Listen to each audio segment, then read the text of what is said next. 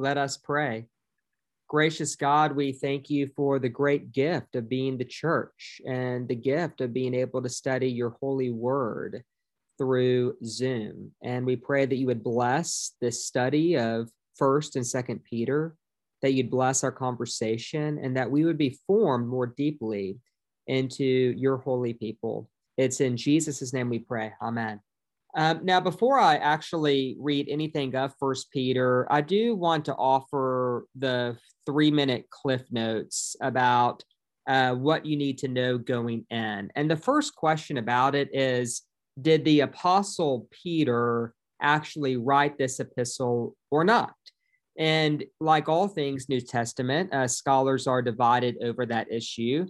From what I can tell, most scholars seem to believe that 1st and 2nd Peter were written by two different people, neither of whom was the actual apostle. And the two main reasons for that is that it's really well written. It's pretty good Greek, and fishermen were not known for such exquisite Greek prose.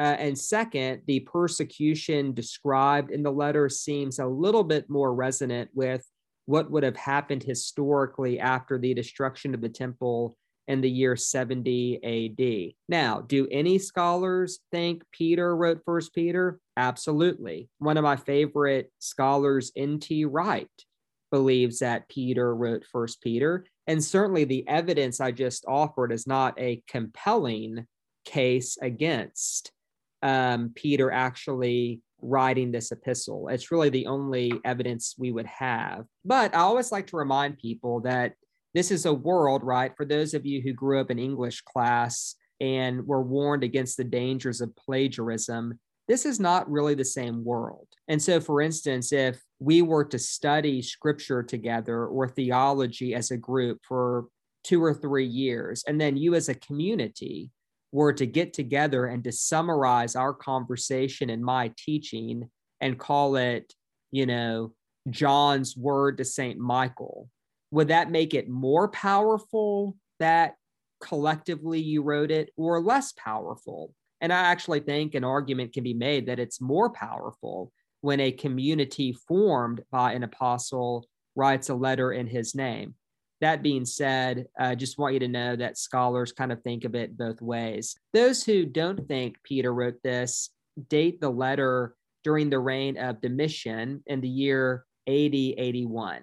And so after the Gospel of Mark, but maybe before the Gospel of Luke. And so no one dates this as being really that old. It's not like this was written in the 2nd century. This is a 1st century epistle when the church is young, the church is growing, and people are really kind of on fire with what does it mean to be a Christian? And there's 3 major themes that are going to show up. And one of the reasons I chose this letter was because it's really the 3 themes that we've been dancing around as a group going all the way back to our study of the book of Daniel. One of them is around identity. What does it mean to be God's holy people? What does that mean? Second, there's a pastoral practical element. And one of the things you'll note is that 1 Peter is written to people in exile, but it's not like the Babylonian exile. They haven't been kicked out of their home. Rather, they are aware that there is a difference between the ethic they are called to live and the world in which they find themselves, right? So Paul says something similar. This world is not our true home. We are citizens of heaven. This is not a new theme in scripture, right? So what does it mean to be in the world, but not of the world, to be in exile? And then 3, there's a lot of encouragement.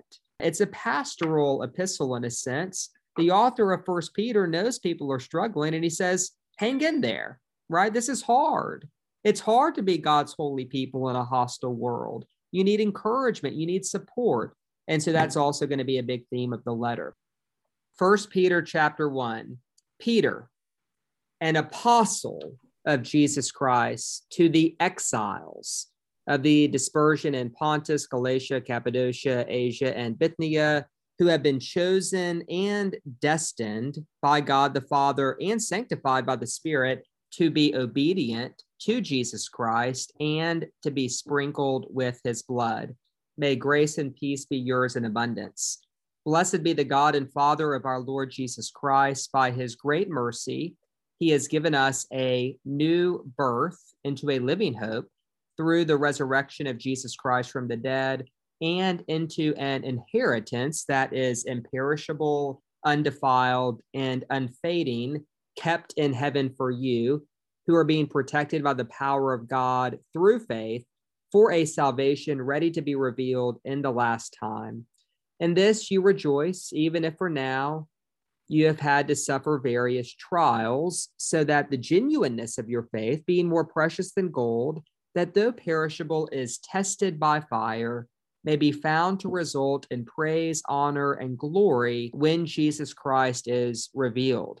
Although you have not seen him, you love him. Even though you do not see him now, you believe in him and rejoice with an indescribable and glorious joy, for you are receiving the outcome of your faith, the salvation of your souls. Concerning this salvation, the prophets who prophesied of the grace that was to be yours made careful search and inquiry, inquiring about the person or time that the Spirit of Christ within them indicated, when it testified in advance to the sufferings destined for Christ and the subsequent glory. It was revealed to them that they were serving not themselves, but you, in regard to the things that have now been announced to you through those who brought you good news by the Holy Spirit sent from heaven, things into which angels long to look. I'm going to pause there. And so right off the bat, Peter identifies himself as an apostle, and he is addressing the exiles. These are people in Asia Minor, a collection of churches. And of course, this phrase exile is meant metaphorically. It's really what Stanley Hauerwas called, we're resident aliens, that we live here, but this is not our home. And so the idea of being an exile, whereas whenever we studied the book of Daniel, it was a literal exile. They were away from the promised land of Judea and living in Babylon. Here, Babylon's more of a metaphor. The whole world's Babylon, and our true home is in heaven or the kingdom of God. So what does it mean to have our feet in this world, but our heart in the kingdom of God? That's really what Peter's getting at by using this phrase exile. And right out off the bat, he really kind of taps into this idea of identity. Who are we? And the identity of exile is not the deepest truth. The deepest truth is that we are people and a community chosen and destined. And what I love about what follows is that it really kind of presents us with a paradox, because on the one hand, we're chosen to be obedient, right? Obedient to Jesus Christ, but then also sprinkled with his blood.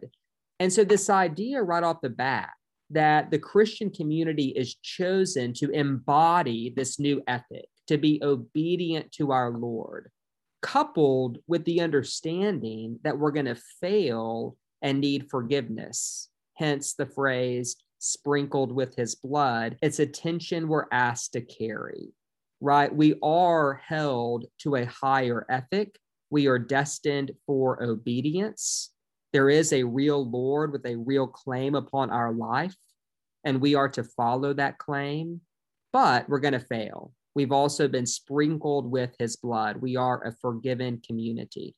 And so moving to verse 3, there is a doxology. Blessed be the God and Father of our Lord Jesus Christ. Why? There's a new birth into a living hope. That new birth, of course, is a reference to baptism. This is a baptized community, a community, again, to go to the identity question, whose old identity and old solidarity with the world has drowned in the waters of baptism, and something new, a new creature has emerged. And what we've been given in that process is a living hope. And of course, that hope is going to be tied to what Peter will say throughout this epistle, which is that we see it in verse 5, that there is a salvation ready to be revealed in the last time, right? This idea that Jesus is already the King of heaven and earth. He's already the Lord of Lords and King of Kings, but we still see the emperor on the throne. We still see the powers and principalities kind of controlling the show. And what Peter is reminding this community is that the salvation that God has already accomplished will be revealed in the last time, and that what we are to do is to hold on to that hope. And in fact, we're told in verse 4 that it's an inheritance. This is a word used by many New Testament authors. Paul uses this word, and this inheritance is imperishable, undefiled, unfading. And we can look at that in contrast to a world that is defiled and where everything is impermanent. And I love this phrase, pastorally speaking, that this inheritance is kept in heaven for you and protected by the power of God. This is really important for a community, verse 6, suffering various trials, because whenever you're undergoing trials or just living as a human being, you feel very vulnerable. You feel very unprotected. You feel like you're going to die at any moment, and that's going to be that. And so it's really important for Peter as a pastor to say that the most precious thing about your life is being kept in heaven, and it's protected by the power of God. You don't have to worry. And of course, that hope is meant to lead to love. Verse 8, although you have not seen him, you love him. You know, this is also, I think, one of the reasons why some people place this epistle at a later date. Paul in 1 Corinthians references the resurrection of Jesus and how Jesus appeared to more than 500 believers at once in 1 Corinthians. It is very, very clear that the people to whom Peter is addressing this are not eyewitnesses to the resurrection the way Peter was. And so that's just another kind of little nugget to consider for the dating of this epistle. But I love that line, although you have not seen him, you love him. The Gospel of John does something similar with doubting Thomas. You know, do you believe because you have seen? Blessed are those who have not seen yet believe. And Hebrews has something similar where faith, that faith is about not what is seen, but what we do not see. Both Hebrews and Romans say something very, very similar. The last thing I want to say before we go into some conversation is that as Peter writes about this salvation, like other New Testament authors, he references the prophets, and his understanding of the prophets is that it was the Spirit of Christ pointing the world to Christ. And even though this way of reading the Old Testament is a little out of fashion in today's world, there's always a concern that we're going to colonize the Hebrew scriptures. It is important to name that the first Christians, the New Testament authors, whenever they studied what we would call our Old Testament, that was their scriptures, and they saw all of it as pointing to the revelation of Christ. And the author of 1 Peter certainly writes in that tradition. All right, we're going to pick back up here with verse 13. Therefore, prepare your minds for action, discipline yourselves, set all your hope on the grace that Jesus Christ will bring you when he is revealed. Like obedient children, do not be conformed to the desires that you formerly had in ignorance. Instead, as he who called you is holy, be holy yourselves in all your conduct, for it is written, you shall be holy, for I am holy. If you invoke as Father the one who judges all people impartially according to their deeds, live in reverent fear during the time of your exile. You know that you are ransomed from the feudal ways inherited from your ancestors, not with perishable things like silver or gold, but with the precious blood of Christ, like that of a lamb without defect or blemish. He was destined before the foundation of the world, but was revealed at the end of the ages for your sake. Through him, you have come to trust in God, who raised him from the dead and gave him glory, so that your faith and hope are set on God. Now that you have purified your souls by your obedience to the truth, so that you have genuine mutual love, Love one another deeply from the heart. You have been born anew, not of perishable, but of imperishable seed, through the living and enduring word of God. For all flesh is like grass, and all its glory like the flower of grass. The grass withers, the flower falls, but the word of the Lord endures forever. That word is the good news that was announced to you. It occurs to me in reading this that this passage actually does speak to the heart of our concern about death and resurrection, not with the technicalities we were getting into, but rather that this really is an epistle about hope.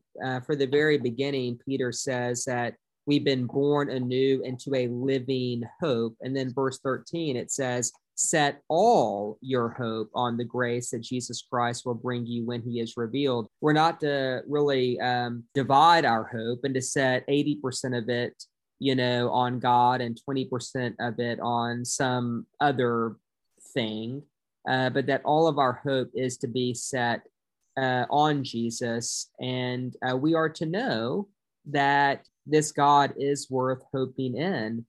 And of course, I love the way this passage ends. The grass withers, the flower falls, but the word of the Lord endures forever. And certainly so it goes with our experience, with our body, with our life. Everything about us will wither, it will fall. And like the flower and the grass, there will be a death. But, and that word in verse 25 is so important, but,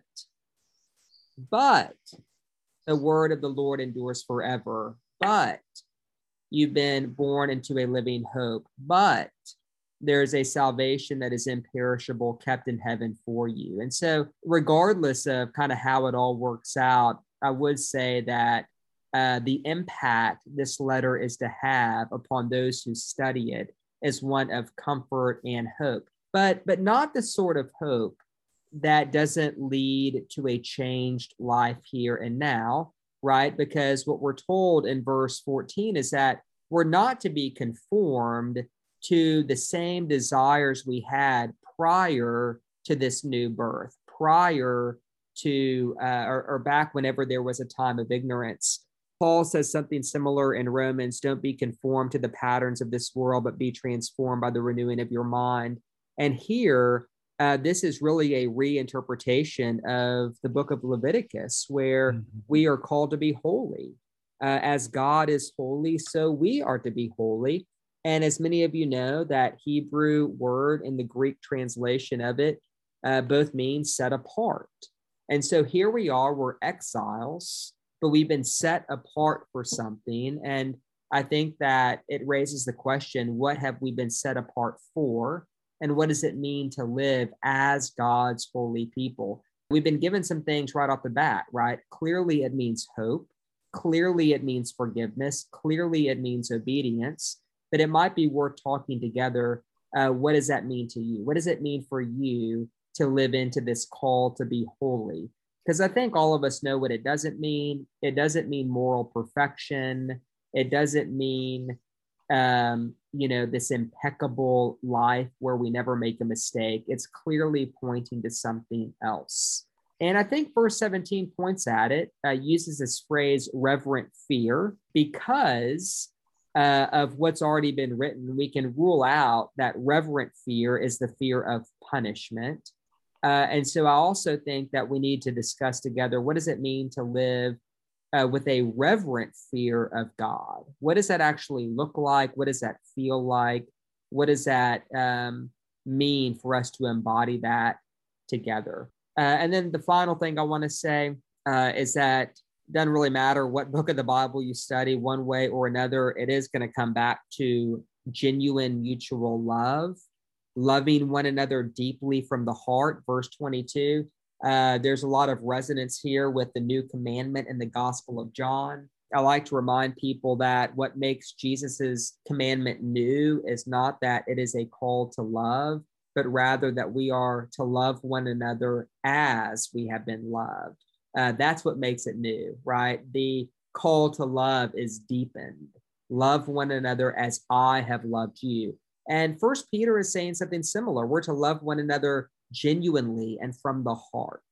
And so I think that whatever this call to holiness is, whatever it means to live with reverent fear, that it's clearly tied to this very high ethic of both hope and love that show up so prominently in this first chapter of 1 Peter.